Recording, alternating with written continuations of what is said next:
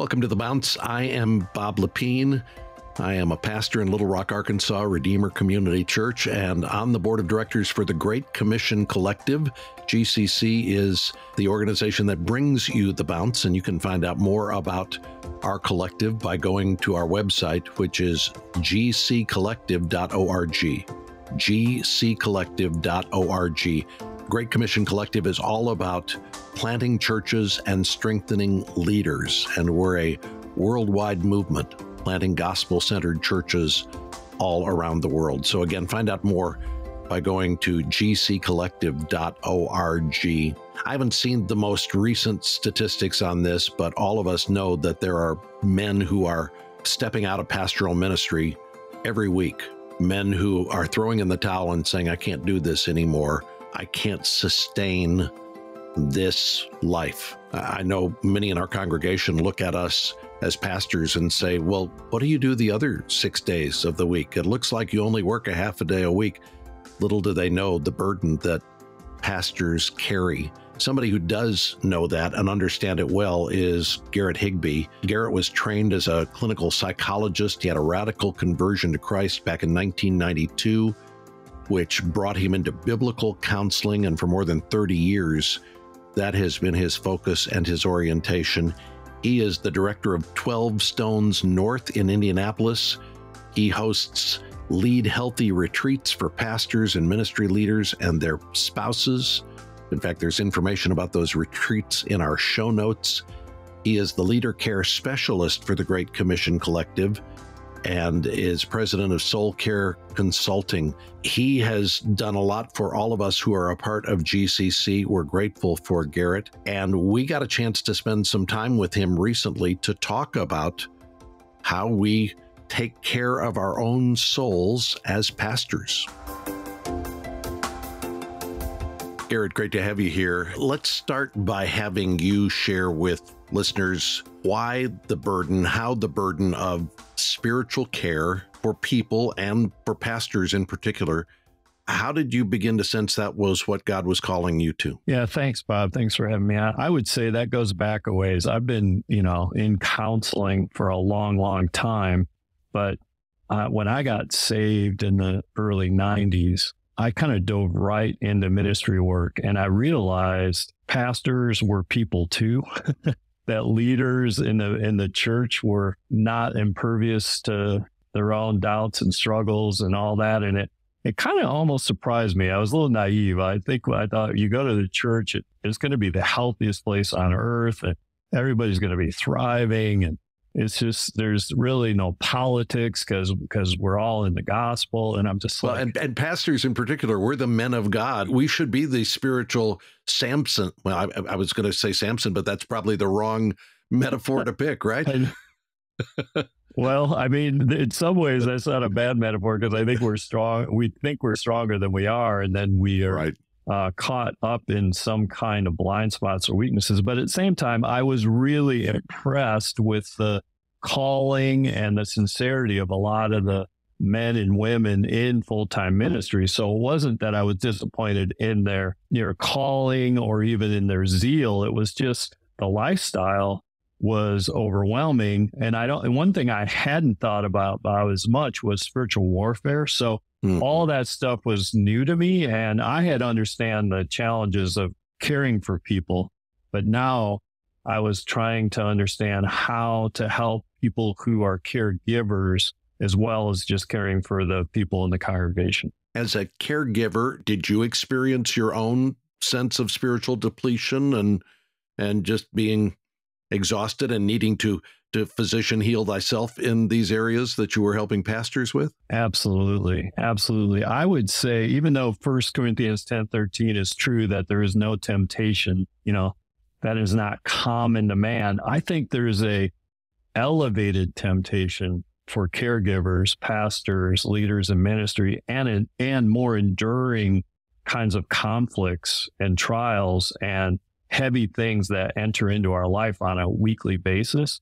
And so that took its toll on me over time. And I began to realize that I had to take more time of retreat or rest or abiding than I had ever had to before to sustain health in ministry and in my marriage. And I was neglecting that. So I hit a couple walls where Tammy and I actually had to one time go for counseling.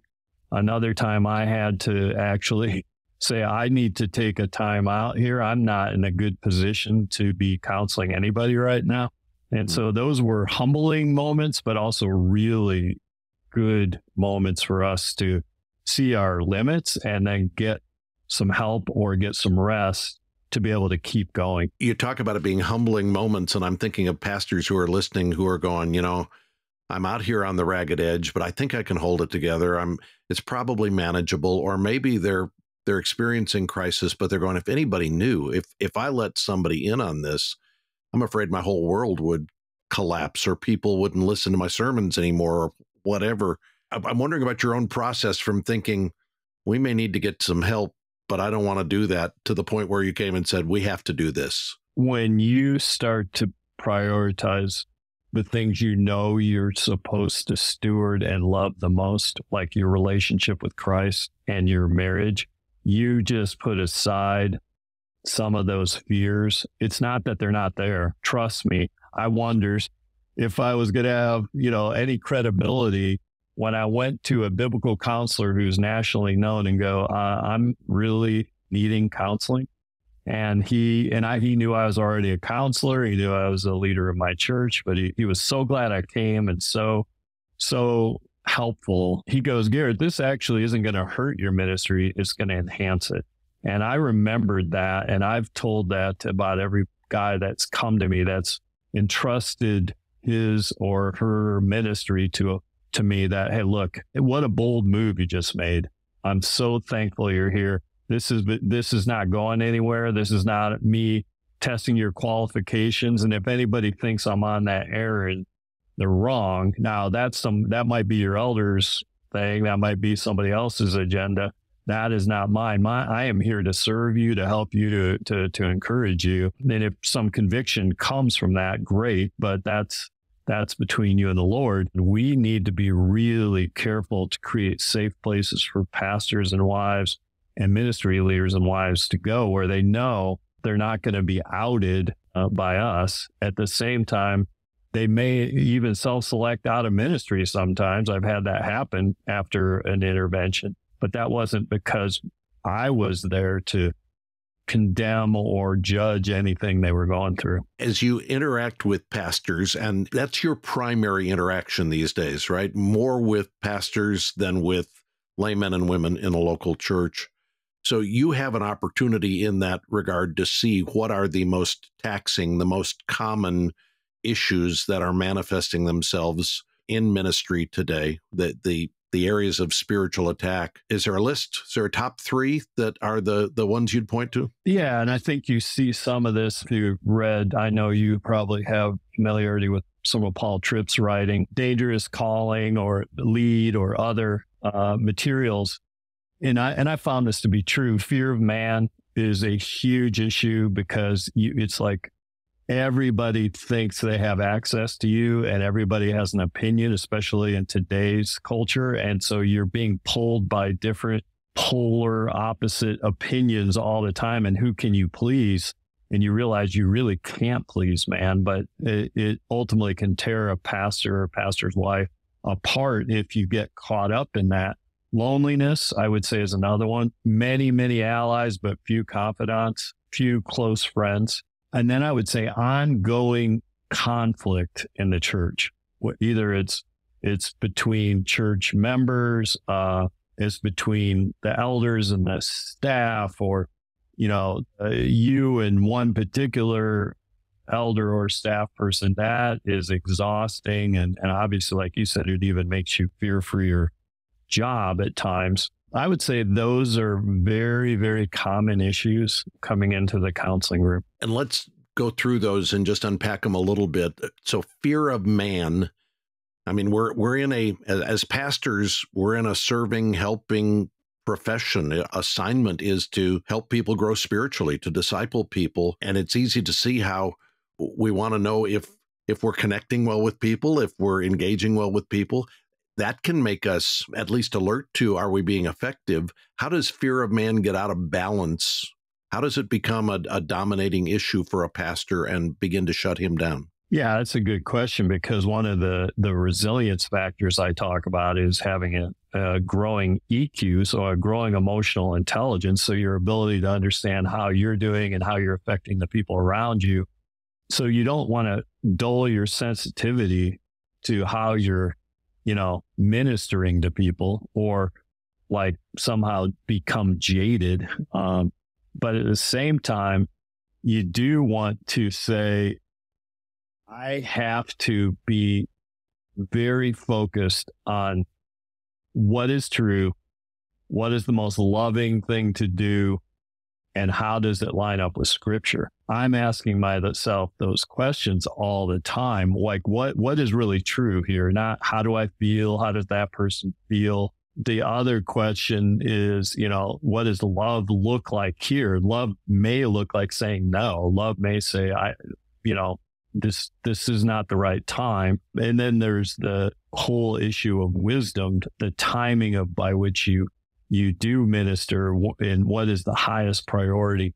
And pleasing god clearly is is going to be the top priority. So if i'm pleasing god you know and pleasing man great. You know if it, if what what they need lines up with scripture or what they need i can you know give that's wonderful. Uh, but there's times when pleasing God puts you at odds with, you know, that person, and you need to say, well, in this case, I need to uh, say no or wait or get more wisdom. Because if I just give in to the fear of what they think of me or, you know, whatever, uh, you know, fear of failure, fear of not looking competent, then I'm going to react and not respond biblically. I love what you, you said about recognizing what real love is because I know it's taken me a while to understand that sometimes what we think is love is really enabling dysfunction in other people. Uh, we're giving in, we're pleasing them, but we're not really loving them. And there's a difference, isn't there? There really is. I mean, you know, that kind of saying when helping actually hurts. Mm-hmm. Uh, you know, when you think you're doing the right thing because you have high, high empathy, but you're not being, you've sacrificed truth for grace, which by the way, love never sacrifices truth, but it never sacrifices grace. It lives in the tension of both. It takes an abiding relationship with Christ to know the difference. If you aren't close to God, if you're not filled with the Spirit, you're probably going to end up playing the compensation game. Like, oh, little, little too much truth. Better be more grace next time oh, a little too enabling. I better be tougher next time. I've done that with my kids. I don't know about you, but like I, I've noticed that's one place where I fall in those ditches and I'm like, Garrett, what are you doing? You know, you're not living in the tension. You're, you're trying to compensate all the time and it's not a great place to be with people. Let's talk about loneliness for a second because you identified that as a factor and it is hard to know as a pastor who can we be completely honest with and vulnerable with? Can we do that with our elders? There, there's some hesitation there because they're the ones who might decide we're not qualified for ministry anymore if we tell them the truth about what's going on in our own soul. How do we cultivate healthy relationships where we can have that kind of honesty with others? Yeah, yeah, that that is very true. It's hard to find peers that love you for just who you are and not see you in the position of pastor, pastor's wife, whatever ministry leadership you you have. They're looking to I was talking to a guy yesterday and he goes, I did not expect to be as lonely as I am as a pastor. And he goes, I really actually have pretty good community and relationship with my elders, but there's this point where you start talking about a struggle or a weakness and you get nervous like are they going to judge me? Am i losing credibility? Is this even potentially you know going to challenge my my authority or my role in the in the elder room? And so it like oh man i i've heard that a hundred times. And so one of the things I, maybe this is kind of idealistic bob but like then you you would know from your experience I would think ideally we build a trust culture in our plurality, that we work through what it means to be debilitated but not disqualified. And I would really, I try to teach those categories to leaders all the time. Look, you can be debilitated or struggling, but not disqualified. And do your elders have a category for that? And what do they do when that is the case? Because that is the case where you come alongside, you care, you help, you seek good counsel, you coach, whatever you need to do. You don't just put them out. But I think because we put such a premium on the pastor being kind of above reproach and holy and and so healthy and it's just unrealistic honestly in ministry to hold people to that standard it's a good thing to shoot for, but it's not a realistic thing to expect. And and so what we need to do is teach our pluralities, which we go around doing that right now in these healthy plurality trainings, that it's okay to struggle together. As matter of fact, you should be able to have a safe place to bring up any kind of issues. If it's disqualifying, which is extremely rare, by the way, but if it's disqualifying, then you deal with that but most of the time it's not. Most uh, most of the time it's just a struggle that you need to work through. But trust is at such a premium, and most elders haven't been taught how to come alongside their pastor, and and and to be a more like a friend to their pastor than just somebody who wants to be around them because they're you know who they are or the position they hold. And let me get very specific here because I'm thinking of the pastors I've talked to and the men I know who would say, okay, I clicked on something I shouldn't have clicked on. Yep. I looked at something I shouldn't have looked at. I can't tell my elders that I had that experience because there are going to be guys who are saying, well, then you need to step down for not for a year, maybe permanently. I mean, is is is that one of these non-disqualifying but debilitating issues you're talking about? I think you nailed one of the ones that are maybe is most prominent most is common? that somebody yeah, somebody stumbled into something or looked at something mortified that they looked as long as they did or they they they they lingered or whatever and they feel convicted. That's good. I mean not the sin but the conviction. And so then it's like who else would you tell but the people who really should be holding you accountable in a healthy way? And yes you need to figure out if is there any what brought that on? Is there you know a lack of pursuit of christ in a way that needs to be attended to? Or is there a carelessness in some of your disciplines or or accountability or whatever whatever it is it's you can work on? But if if that's disqualifying if if stumbling into sin or and then being convicted is disqualifying there aren't many pastors that should be in the pulpit next week because that is happening at a alarming rate. But the, I think the reason that it's not being addressed is because of what we're talking about. Like it, it, it could become disqualifying. Where do we cross the line between a pastor who has stumbled, is stumbling, and one who is disqualified in that area? And, and I'm just using that because it's, I know, yep. so dominant in the culture. There could be any number of issues, but take that for example. How do you know the difference between a, a debilitation and a disqualification. Yeah, I, I do think that pastors and elders are are called to a higher level of character and a and a and a higher set of qualifications. So I don't take any of that lightly, and nor should any of us. But at the same time, I, I think a lot of scripture would come to bear here, like if you look at Matthew 18 and you like, if you win your brother, bring this up and they truly are convicted and repentant, in other words, ready to turn and, and very concerned and humbly bringing that to you, I think that that is in the debilitated or struggling category. When it's disqualifying is when the when you, they're caught not confessing and their immediate reaction is to underplay it, minimize it, make excuses, uh, and potentially look like they have worldly sorrow, but no godly sorrow.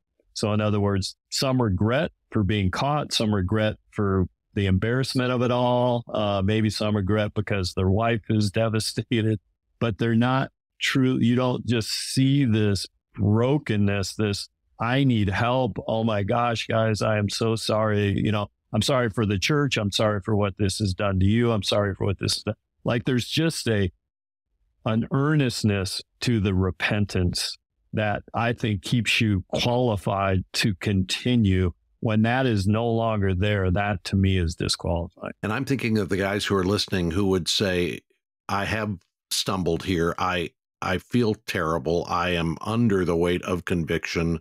I've taken this to the Lord and I wish I could take it to my elders and I wish I could get their support and their prayers and the accountability. But if I brought this up, I'm afraid I'd be out of work next week. What does that guy do? Well, you, have got a bigger problem here. You've got a problem with uh, the, the fact you haven't taught your elders well. Your church then is a church that's not safe ultimately. If you, now I understand I'm being a little global here, maybe a little unspecific in the sense of like, oh, easy for you to say, Garrett, but like we deal with this all the time with with leaders. Well, what I'd say to you is then pick a guy that is the least judgmental elder in your elder team and say, dude, I'm going to take a risk. I got to tell you something, and I and I need you to to hear me out and pray with me. And I mean, if you feel from what we talk about that you got to talk to other guys, that's between you and the Lord. But I hope you don't. I hope we can work through this. And then I want to talk about why I, I only could tell you you know so that would be one way that you could go about it another would be to go to another pastor you trust maybe in another church and and and go through it with them and then say hey would you help me figure out how to get to a place where i could talk to somebody in my church about this like what happened that i can talk to you and you and i both have determined as kind of co-ministers of the gospel that I am not disqualified, but if I went to my elders, I might be disqualified. What what's going on there? And is there any way I can turn that around? So I, I do think there's a bigger problem here, and that is we have to equip and train pluralities and our staff on these categories and help them to find a safe way to confess and, and seek loving accountability so that it doesn't lead to disqualification. One of the reasons I love being a part of GCC is because we have that kind of cross pollination. I have guys I know I can call, guys I'm on prayer calls with, guys where I, I, I know there's that that trust relationship, and when we need help, uh, maybe it's with a plurality that needs some coaching or training. It's not all on us to do it, but we can get some outside help from GCC. So I, I just think that's one of the healthy things about being a part of uh, something like the Great Commission Collective. I want us to spend a little time talking about how we protect ourselves as pastors from some of these issues that we're facing. How do we build spiritual strength? How do we build emotional resilience so that we can be the effective pastors we need to be. And I know one of the ways you work with pastors on is we have to be caring for our own soul and our own spiritual development. That has to be a, a regular part of our lives. And you would think, well, we're pastors. Of course, we know that. We tell everybody else to do that. But it's easy for us to get caught up in the work of ministry and ignore the need for ministering to our own soul. Yeah, you're exactly right, Bob. I, I kind of been working up five essential habits of a of a healthy pastor and, and, and pastoral family. And the first scripture that comes to mind is First Timothy four sixteen that talks about watching your life and doctrine closely. And what I think a lot of our guys are known for is they're really good exegetical, biblically sound preachers. And I love that. And I want that. And, and I think it's kind of, uh, I want that to be one of the things we're known for. But like, wouldn't it be cool if we're also known for our life is so congruent with what we preach that, you know, we're closing the integrity gap all the time. We're always aware of the gap, always aware of the gap. You know, it kind of reminds me when I was in, you know, in England and here, you know, mind the gap, mind the gap. So I tell guys, mind the gap. If there if there is a difference between your spoken theology and your lived theology close the gap. That's ongoing spiritual development, abiding in the word for your own soul, not just for your congregation, being true to your first love and finding a way that that the word still moves you or you go to the pulpit. It still does something in your soul first so that when you go to the pulpit, it's it's coming from how it's affected your soul, your heart. So one of the things I'm talking to guys about all the time is, man, do you have not just are you in the word, but do you have a vital, abiding connection and intimacy with Christ? If not, let's talk about that and let's figure out wh- how to get that back. True confession time here. I've heard pastors for years say, you're doing your exegetical work to prepare for your sermon don't think of that as being in the word. You need to be in the word for your own soul apart from your sermon prep. So, my own practice and experience has been that my time in the word for doing sermon prep is so personally challenging to me that if I'm off doing something else in another part of scripture, it's almost like I'm at war with myself in terms of what the Spirit's trying to do through the Word. As we're talking, I'm getting ready to preach on pride this Sunday. We've been going through the seven deadly sins, and so I'm I'm amassing. right i'm i'm getting all of this stuff together on pride and and my quotes and my texts and i mean if if you're doing this in a, a real pastoral sense, it has to beat you up first. If it doesn't beat you up first, I'm a little worried about what your sermon's going to be. And if I'm over here laboring here and, I, and then I go, well, I have to have my personal time in the Word somewhere else where I'm asking God to speak to me through that. I don't know how to do that. So my sermon prep time really functions for me as times of personal spiritual development. And I get up and tell people on Sunday all the time if if this message steps on your toes, just knows it know it has stepped all over my feet all week long before it ever got to you. Yeah, no, I think you don't have to go to a different place in scripture, Bob, as you know. If you're approaching it the way you're approaching it, I think first personal going to have its effect on me. And especially like, oh my gosh, if I'm studying pride, I am just getting, I am just getting going back to the woodshed because I'm getting got, pummeled, it's not yeah. it's like it's not have pride it's like where is it? You know where is it showing up? So that so that's that and so then there's a humility piece that comes that I think is so important. Then I think it's so it goes from personal to private. In other words, I have to tell somebody about this. Like, I got to go talk to my wife. I got to go humble myself to one of my kids, to one of my friends. And so then it kind of goes. So now I know it's really affecting me because I got marching orders before I even went to the pulpit, you know, and then it goes public. Public, I don't feel like a, as much of a hypocrite. I may still feel a little bit like one just because I'm like, who am I to teach on pride? But at the same time, I'm doing it from an authentic place of having applied it in my own life. So I think, I think you're good there, Bob. I think you nailed it in terms of, you know, like I, I, do I have to really go have some other like places? No, I mean, as long as the scripture is exegeting you, when you're exegeting it, you're good. Well, when my wife starts asking me the accountability questions at the end of my sermon, that's where I go. yeah, I, I, meant this for other people, honey, not not for me. uh, yeah, babe, babe, babe, like lay off. I, I'm, I'm already getting beat up enough.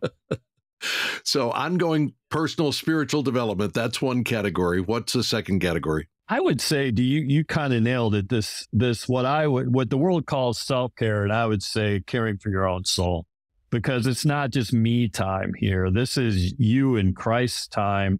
It's you and your marriage. It's you and your kids. It's you. It's really life giving rhythms. The second one really is life giving rhythms that care for your own soul. So it could be relationally, it could be emotional, could be intellectual, just like something you're reading. It could be physical things you're doing that, to just rest or eat well or exercise, but things that you're doing that are stewarding your soul, your body for the work of ministry. So you'll be sustainable for the future. It's not selfish.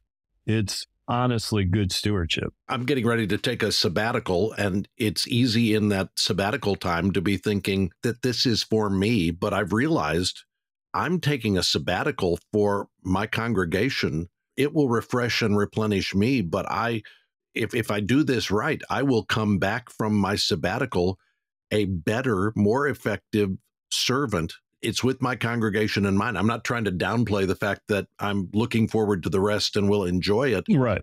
But it, but I'm trying to think about this. It's not just me time. This is if I'm going to be an effective servant of the Lord by God's design, I need seasons of rest in order to be effective. By God's design, you nailed it. He calls us to just walk to a different place to get closer to him to to step away from ministry as Jesus did uh, and withdrew from vital ministry at times to just be with the father or to be with the disciples and when there were hundreds of people that wanted to talk to him and so i think that is a good pattern i think that you need to sharpen the the saw, so to speak. And to sharpen the saw, you have to stop the work. Mm-hmm. And you're going to do better work, more efficient work, more God, hopefully God focused work, because you're going to have a sharper, cleaner, clearer sense of what you're supposed to do next because you met with the you know the lord you met with family met with trusted advisors during this break and it's just gonna it's gonna fill your your engine eh, or your you know gas tank again. And it's it's just a high return on investment because it's not just about you.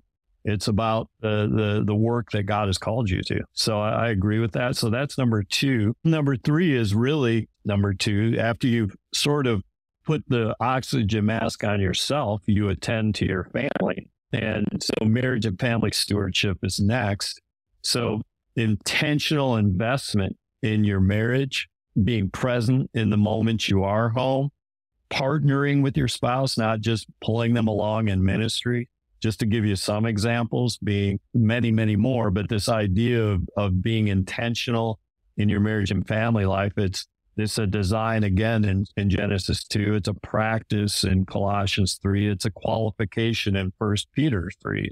Or, I mean, First Timothy 3. So, so clearly it's a big deal to God that we make our ministry focus not just on the church, but on our own home. I remember Josh McDowell one time, a author, apologist, well known. We were in an interview and, and he made this shocking statement. He said, My ministry is more important than my marriage. And, you know, it was it was startling because you didn't expect him to say it. It's not what you expect. And then he stopped and he said, And my number one ministry is to my wife. And it was it was that he got my attention when he said what I didn't expect him to say.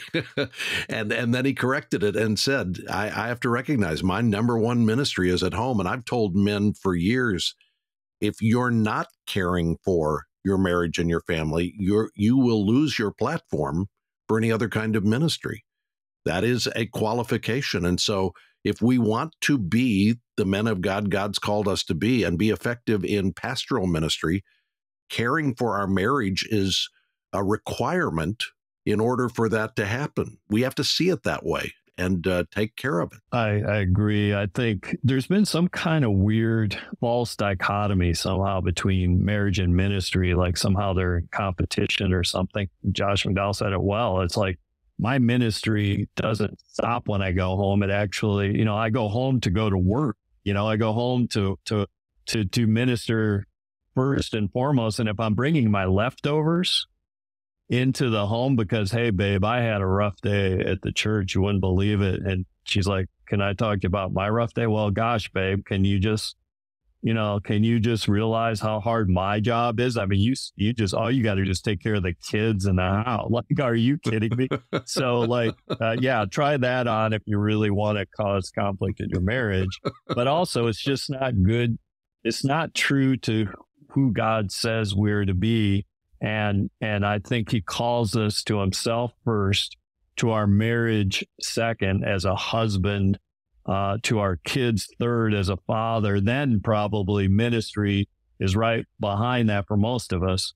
And somehow they need to overlap. There need, which is that partnership. Tammy and I have learned probably the hard way because I used to protect her from all the crazy at the church, but to the point where she felt like she didn't have any idea what I was going through or how to be my partner. And now I've entrusted to her some hard things. And she, but here's the trick for us. We go on prayer walks almost every day. And when she can take my burdens vertically, she doesn't have to carry them the same way. So it's really beautiful what has happened over the last 10 years because we've really become partners in ministry. So be growing spiritually, care for your own soul, take care of your marriage and your family, make that a priority. These are foundational issues if we're going to be effective in ministry. And then what's next? I would say this one is one that a lot of guys like think about a lot, and that is kind of a growing self awareness and how you are affecting the people around you. So some people call that EQ or emotional intelligence. So imagine if you had a pretty good idea how you're doing. By the way, this is not some kind of morbid self reflection. This is a biblically guided sense of where you stand, like a Psalm 139. God kind of, hey, shine the light on me, show me what's going on in my soul, show me what, if there's anything, you know, that I'm doing or saying or anything I'm treasuring above you, then make that apparent to me. Help me to repent. How not only is my soul doing, but how are my moods, my leadership style, my heart bent? How's that impacting the people around me? And so I have to seek feedback. I literally, to be self aware, I one need to go to the Lord first to make sure I'm getting a biblically examined soul. And then secondly, get some feedback from some other people because you might be surprised at some blind spot or something, some way you're treating people that is not ideally helping your church or your family culture. And so just being self aware, growing in, in that self awareness biblically and through trusted feedback is so helpful. And something that I've benefited from studying the whole idea of emotional intelligence and growing in that area and learning, cultivating empathy. And yeah, eh, yeah, very helpful there. And so, okay, uh, we tie it all together then with what? Leading other people in that health.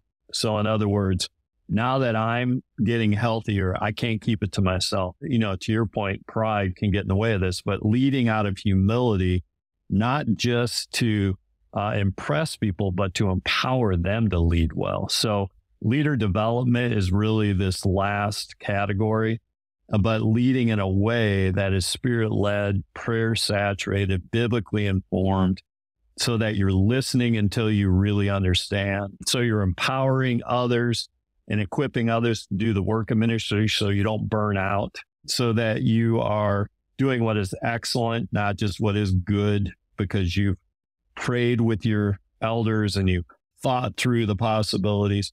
You're making disciples, but you're making healthy disciples because you're making healthy disciple makers. That's the last thing. You know, we've talked at our church for years among our plurality, among our elders. And this came to me early on. We we were working on bylaws for the church and trying to decide what's the right rhythm for elder meetings and how do you just, you know, putting together the structure of the church and we were having conversations and debates and I, I, paused it at one point and I said, you know, we may get the bylaws wrong and have to come back and fix them. And I said, and if we do, that's not going to be disastrous for the church. What we can't get wrong is cultivating a culture of humility, accountability, and teachability. And we use mm, it's good. HAT, H-A-T, it's good acronym. Yeah, it is. So we put on our hats, humility, accountability, and teachability. I said, if we get the bylaws wrong, but get humility, accountability, and teachability right, we're going to be okay. If we get humility, accountability, and teachability wrong and the bylaws are picture perfect, it's not going to go well for us. We've seen, Garrett, you know this, Christian leaders more and more who are flaming out in ministry and who are taking churches down with them because of a lack of humility and a lack of accountability and a lack of teachability. We've got to be on guard against this. It's almost epidemic in our era. And, and I think as men, we can look at these strong men who are strong leaders and, and want to emulate that. If you're not seeing humility and accountability and teachability, you need to be on guard against that person because there's a there's a dangerous root there. So true. I you know, it has the biggest plague I would say in the church is is that it isn't, you know, the politics going on around us. It's not the fact that our culture is kind of going to seed at this point. That's very concerning. But the biggest issue is inside the church, and it's honestly inside each of us. If we don't humble ourselves, if we don't see that we're living under grace and it cost a precious price for us to live under this grace, and if we don't look at Philippians 2 and just think, oh, Lord, help me, you know, to be that kind of man because of, yes, because you've given me love and encouragement and all these things. I will put others before myself and I will empty myself daily because you emptied yourself to the point where you did not even consider equality something to grasp with the Lord. You went to the cross and died for our sins with with no regard. You condescended to to this level with no regard for yourself. And if i can't embrace that on a regular basis you know i always say bob there's two schools that you're going to go through in in life as as a as a, and, and as a leader particularly one is the school of humiliation.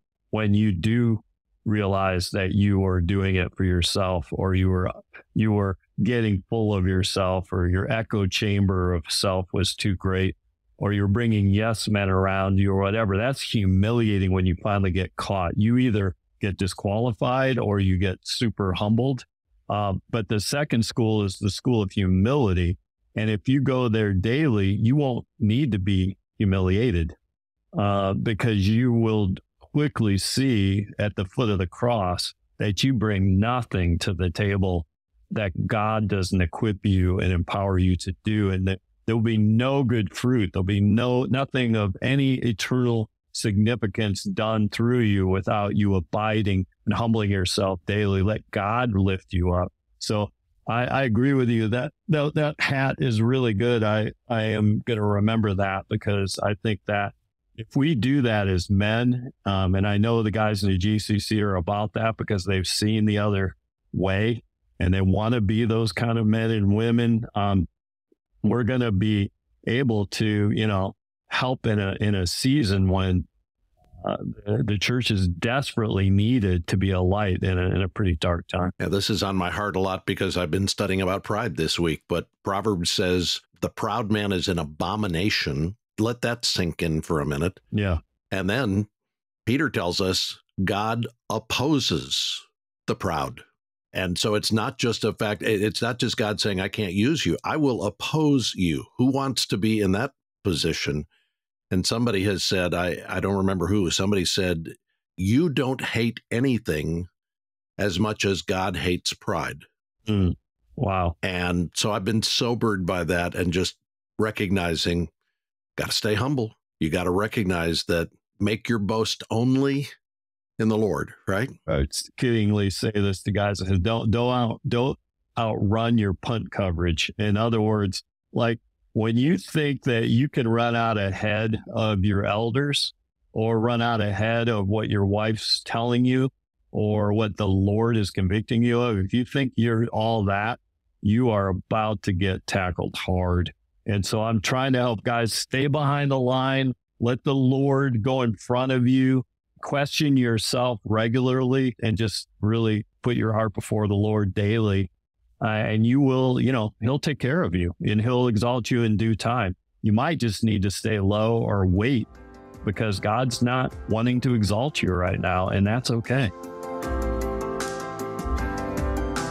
I'm grateful to Garrett Higbee for taking time out with us today here on The Bounce to talk about soul care. And let me again mention that Garrett leads retreats for pastors and ministry leaders called Lead Healthy Retreats.